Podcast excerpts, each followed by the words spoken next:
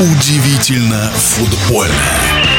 В российском футболе есть чему удивляться, и не только потому, что участникам Кубка страны дали установку провести матчи 1-8 финала, несмотря на лютые морозы, есть и другие любопытные причины. В нашем эфире футбольный эксперт Александр Ухов. Точный пас.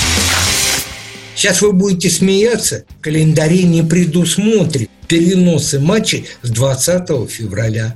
Переносы могли быть на 10 и 14 февраля.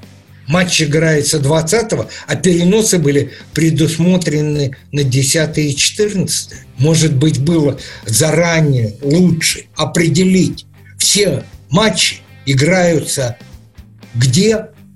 На Черноморском побережье, в Краснодарском крае, Лига чемпионов пошла на то, чтобы из-за пандемии перенести матчи Ливерпуля и Редбула. И не куда-нибудь, а в Будапешт. А здесь в одной стране живем и не знаем, что февраль – это месяц зимний, сколько песен и стихов про февральскую стужу, и все равно настаиваем, что мы Европа и не какая-либо Европа, а мы будем играть там, где посчитает нужным не климат, не команды, а там, где посчитает нужным руководство российского футбола. Но это же бред. А окон, ну нет окон. Я сейчас э, не помню, но кто-то из бывших игроков Спартака, он заявил, что будет очень много травм. Ну это же правда.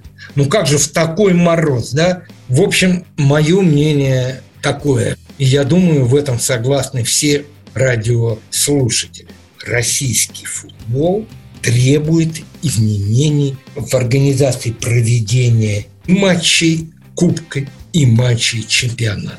Нужно исходить из интересов не РПЛ, не РФС, да простят они меня, там много у меня очень хороших знакомых, а из интересов болельщиков. Для кого играют-то они? В нашем эфире был первый вице-президент Федерации спортивных журналистов России Александр Ухов.